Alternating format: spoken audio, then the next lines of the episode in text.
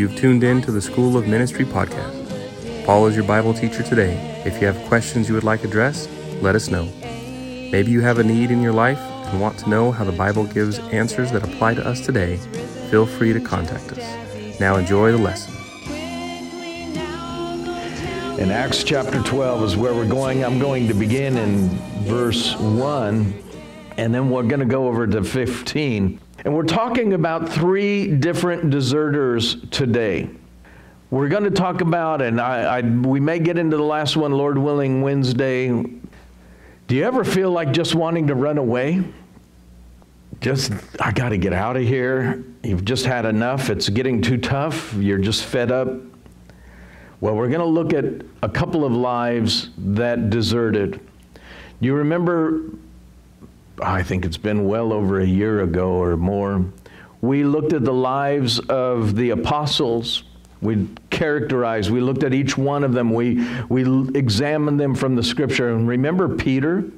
How Peter was so bold and, and ready to, you know, on the night that Christ was betrayed, he said, No, I'll never leave you. I'll never leave you. And is ready to fight. There's over 600 Roman soldiers. And what does he do? He draws his sword, he slices off the servant's ear, and he's ready to fight a losing battle.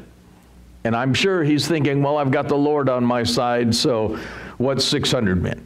You know, when you've got the Lord with you. And then, of course, they arrest Christ. And they take him. And we know the story how three times, or at least on three occasions, he denies the Lord. Many times in those occasions, but on three different occasions, he denies the Lord and he denies the Lord.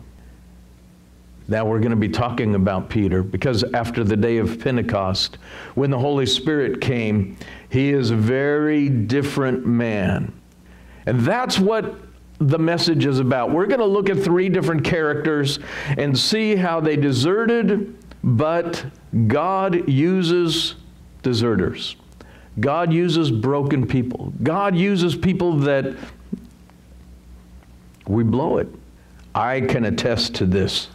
I feel very uh, akin in all of these things because of my horrible sin and how God has blessed and that He hasn't killed me. It's just an amazing thing.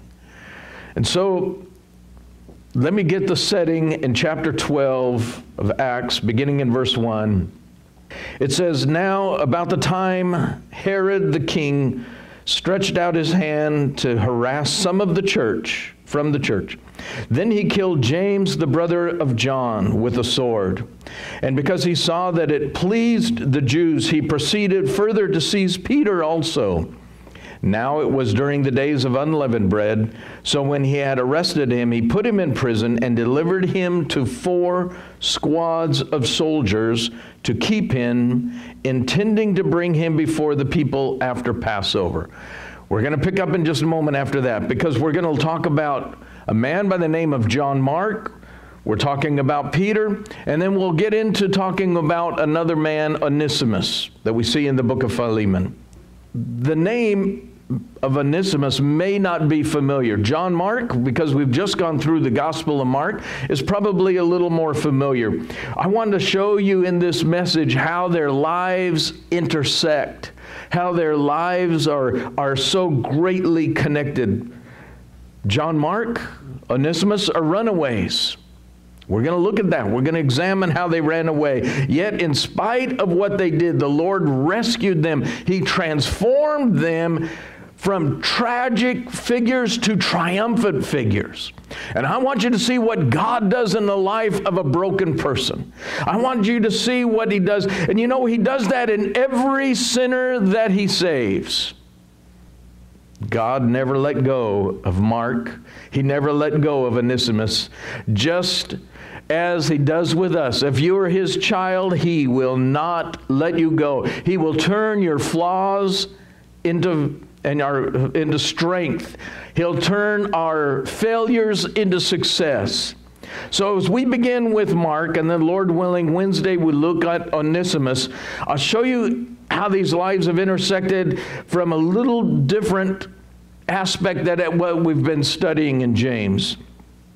And you know I love studying characters of the Bible. I hope you you've enjoyed that and I hope that you'll see these men in a new light. You'll see them in a little bit different. So now we know that this one named Mark is really John Mark. Jew, John is his Jewish name.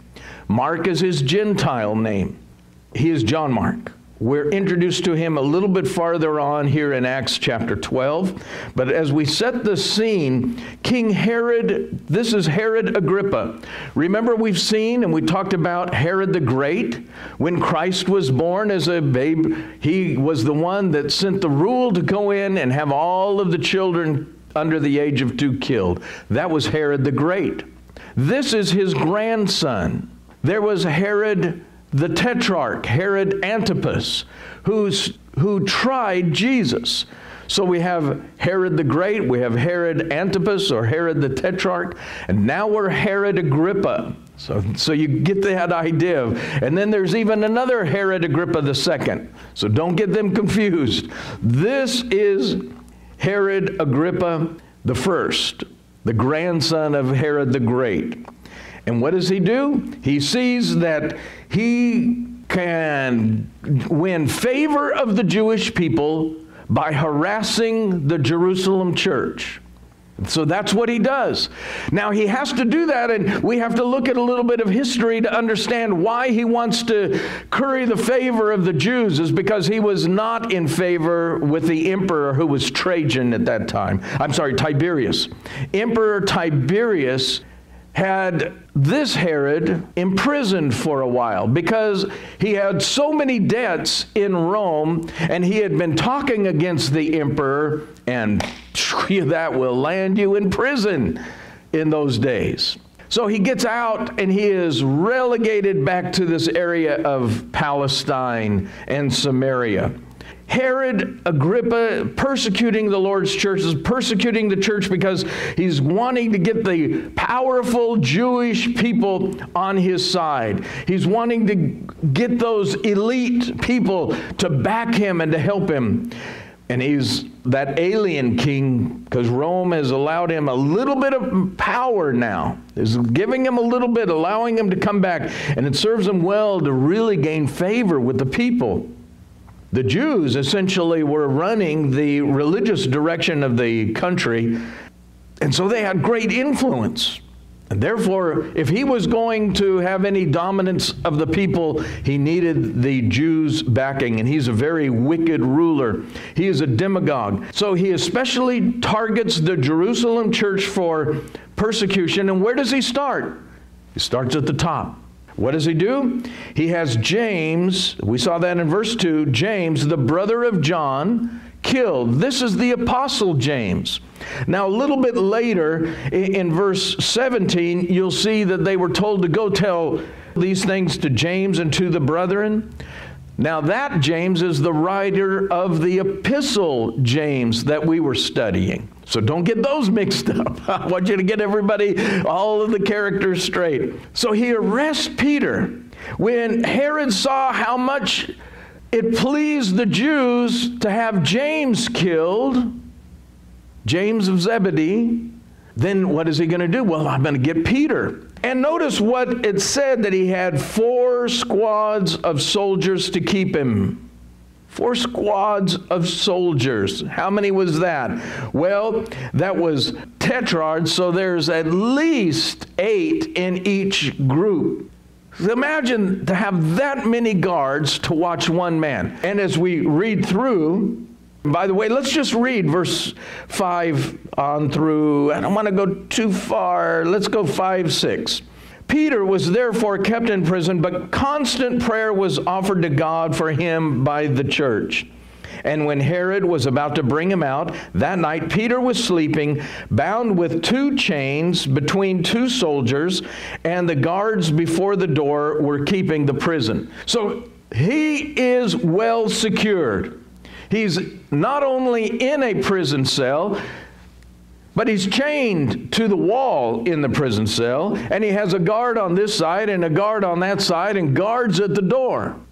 How's he going to get out? So when Herod has decided, I'm going to keep this man, he wants to make sure that nobody is able to get in, sneak in, to get him out, or that none of the other guards, because there's so many of them that one would well, I'll, I'll, let, I'll let him go. We'll get him out. This, so, as you see that, we see this miraculous escape of Peter and that's where we're going to pick up because I want us to see how from chapter 12, we talked about this Wednesday night, overview of the book of Acts. From chapter 1 through chapter 12, we have Peter and the Jerusalem church being the main characters. And of course, John, the Apostle John, is, is very much in there. And then from chapter 13 to the end, from chapter 28, Paul and the Antioch church are the main characters we're closing out chapter 12 with Peter and about to come in and see how much more Paul is going to do. And so, as we recognize this, Peter is released from prison. Well, let's just read on from verse 7 through 10. We're going to get all of this, so I, I, want you to understand. Now, behold, an angel of the Lord stood by him, and a light shone in the prison. And he struck Peter on the side and raised him up, saying, Arise quickly! And his chains fell off his hands. Then the angel said to him, Gird yourself and tie on your sandals. And so he did. And he said to him, Put on your garments and follow me.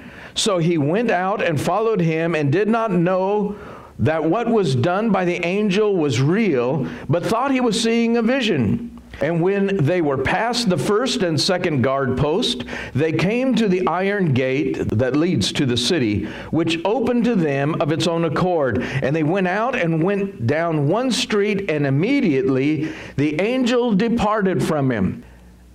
I'm going to just say this has got me thinking about I'm going to really do some studying on angels again. This is this has really prompted me to look at the ministry and the work of angels because they were able to just the chains just fell off.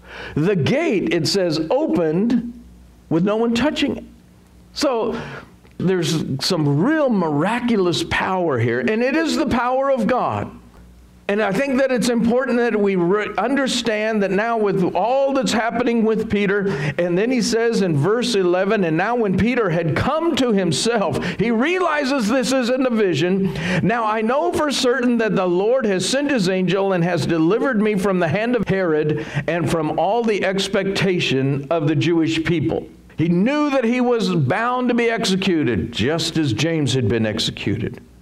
So when he had considered this, verse 12, he came to the house of Mary, the mother of John, whose surname was Mark, where many were gathered together praying.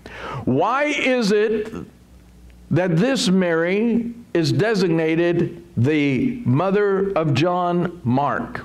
It's because there are so many Marys in the New Testament, so many Marys in the Bible, they're telling us this is the mother of John Mark.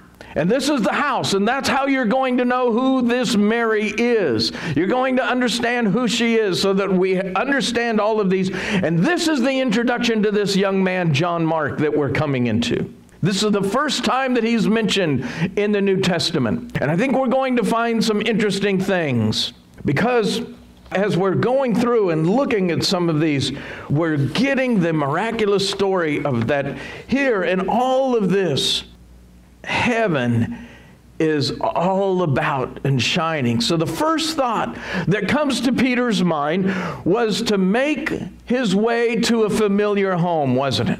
Someone where believers were, somewhere where fellow Christians were. And what does he do? So he goes that and he goes to this Mary's home. And look at what's happening there. Verse 13, and as Peter knocked at the door of the gate, a girl named Rhoda came to answer. And when she recognized Peter's voice, because of her gladness, she did not open the gate, but ran in and announced that Peter stood before the gate. But they said to her, You are beside yourself. Yet she kept insisting that it was so. So they said, It is his angel. Here is a prayer group without faith. they were praying for Peter's release. And here Peter is released. It's interesting, Peter has an easier time getting out of prison than into church. He's got an easier time getting out of the prison because the angel just, you know, doors open. He can't get into the to the prayer meeting. I wonder if that would help if we locked all the doors and said nobody can come in, we're having prayer meeting, would everybody would want to come in? No, no, no. So this only occurs as a footnote that this is the John Mark that's together with the people praying. And we don't have any more information about John Mark at that point except that it's identifying Mary's house where the believers where the, so many of the Christians assembled. Now, what we learn from that statement is really basic. We learn that John Mark was raised in a Christian home. John Mark is raised by a devout Christian woman.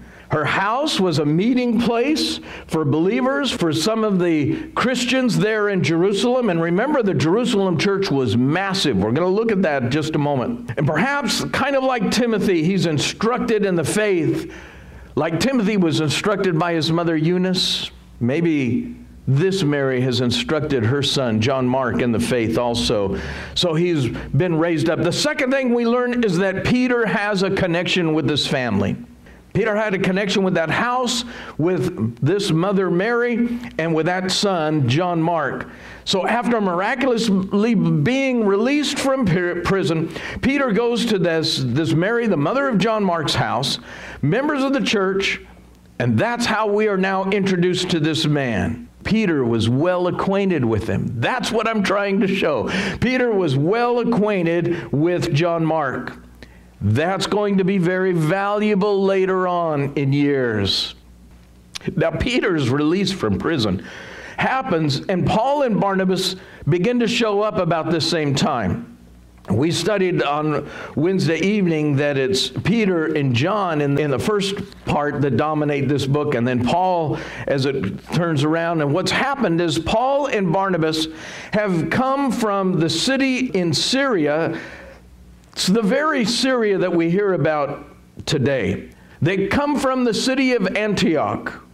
That was the third largest city in the Roman Empire. It's massive, it's an important city. And it was there in that city of Antioch that Paul and Barnabas led that church that was there, along with others. So we have the first church in Jerusalem, the church Christ established.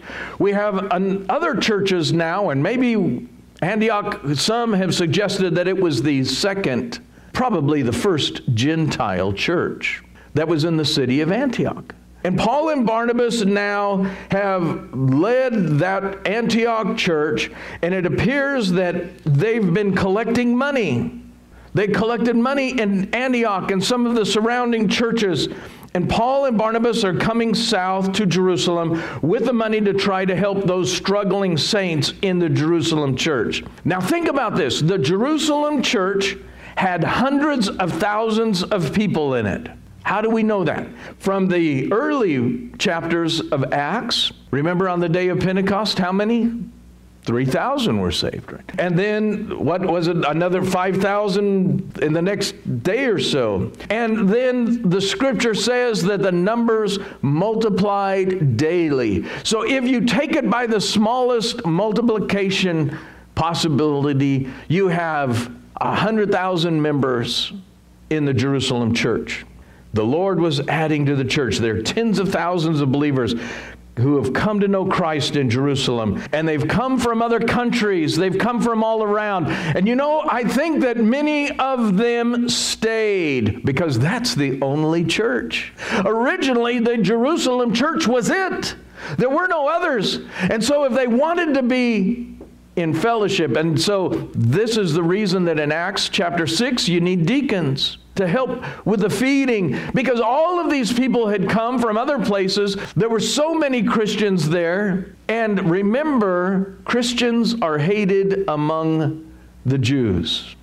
They're thought of as defectors. They're thought of as following after some other God. And so, one of the things that Paul does throughout his ministry is to help take collections to provide for the needs of fellow saints. And they were not able to take care of themselves because the Jews in the city of Jerusalem would have been persecuting the church. Remember Paul, Saul, that was one of his jobs was to persecute the saints. So many of them in Jerusalem, that was what was happening. The Romans hated the church because it was a representation of the Lord Jesus whom they had executed. So to integrate into society would have been very, very difficult for these new believers in Jerusalem.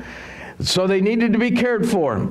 Not only that, we see in other places that there was a famine in Jerusalem, and the Lord moved some of the brethren to help support all of these very many that were in Jerusalem. So we add another kind of component, according to the 11th chapter, that famine, that difficult situation. And Paul and Barnabas come with this loved gift from, I don't know if I should say, the second church to the first church.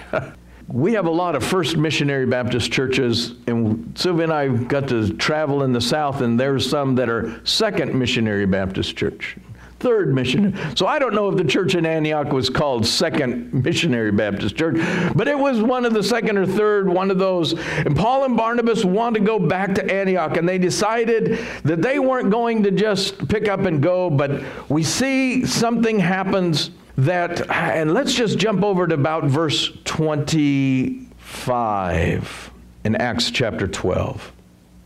So Barnabas and Saul returned from Jerusalem, going back to Antioch, when they had fulfilled their ministry, and they also took with them John, whose surname is Mark. Aha. Now there's going now they're heading back. Barnabas and Saul, using his old name, about to be changed as Paul, are going back to Antioch They've fulfilled their ministry, they've delivered the money, they've helped the Jerusalem church, and now they're taking John Mark with them. Paul and Barnabas come down. I bet they've been in the house of Mary, this mother of John Mark, because scripture tells us in Colossians 4:10, John Mark was the cousin of Barnabas. So there's a relation. So I'm sure they were there. So Barnabas has an even closer relation, a closer connection to John Mark, and he suggests that he comes and travels with him. And Barnabas must have really trusted him. He must have recognized his experience in the Jerusalem church and have had personal knowledge because he that personal knowledge he'd been with Peter. He knew of the apostles. And Barnabas convinces Paul to take John Mark that he's going to be useful. He's going to be helpful. Let's take him back for the ministry among the Gentiles in Antioch. Now, evidently, John Mark is not a preacher. And that's because in chapter 13, verse 1, it gives us a list of some of the preachers and teachers. Now it was in the church that was in Antioch. There were certain prophets and teachers Barnabas, Simeon, who was called Niger, Lucius of Cyrene, Manaen, who had been brought up with Herod the Tetrarch, and Saul. And as they ministered to the Lord and fasted, the Holy Spirit said, Now separate me, Barnabas and Saul, for the work whereunto I have called them. And so now it has listed who the preachers were, who the prophets or teachers were in Antioch. And John Mark isn't in that group. Paul, Barnabas are. Now they're going to go out on the first missionary journey and they take John Mark as their assistant. So he's going to come along as a missionary helper. He's going to come along as that jack of all trades. Have you ever known somebody who is just able to be there and, and help out and all and take care of all of the different needs? And especially if they were going to be ministering the gospel, they would need somebody who would be able to go out, get the food, and maybe help prepare it, find lodging, or whatever it was that they needed. They could assist them in anything that they needed as they went. And so in verse 5, of chapter 13, it says, And when they had arrived, so they were being sent out by the Holy Spirit, that was verse 4, down to Seleucia, and from there they sailed to Cyprus. When they had arrived in Salamis, they preached the word of God in the synagogues to the Jews. They also had John as their assistant. So there he is, he's named again. Now, when they had gone through the Isle of Paphos, they found a certain sorcerer, a false prophet, a Jew whose name was Bar Jesus, who was of the proconsul Sergius Paulus, an intelligent man. This man is called for Barnabas and Saul and sought to hear the word of God. But Elymas, the sorcerer, for so his name is translated, withstood them, seeking to turn the proconsul away from the faith. Then Saul, who is called Paul, filled with the Holy Spirit, looked intently at him and said, O full of all deceit and fraud, you son of the enemy, you enemy of, the, of all righteousness, will you not cease perverting the straight ways of the Lord?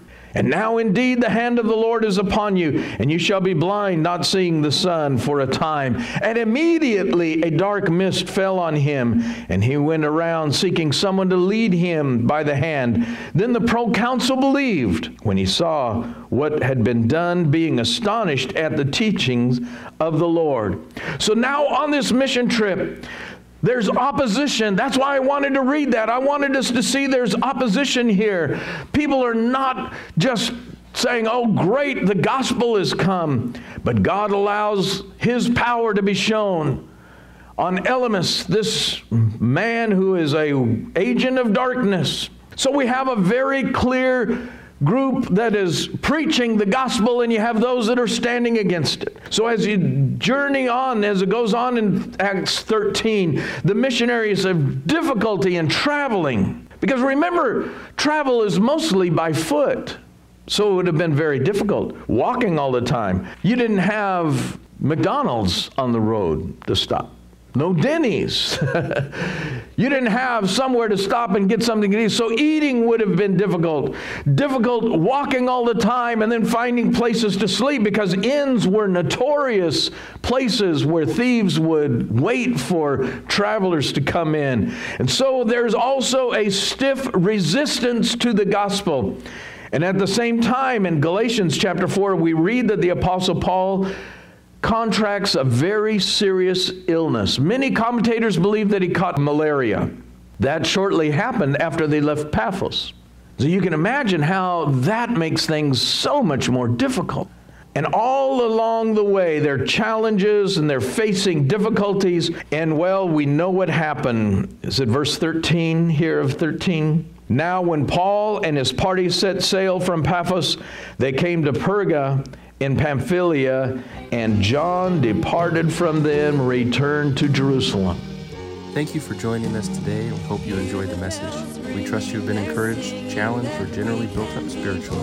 If this lesson has sparked questions, or perhaps you have questions on a different topic, let us know. Our information is given on the website, or you can reach us at sclministry at gmail.com. We look forward to hearing from you. Tombstone said he is risen just as he.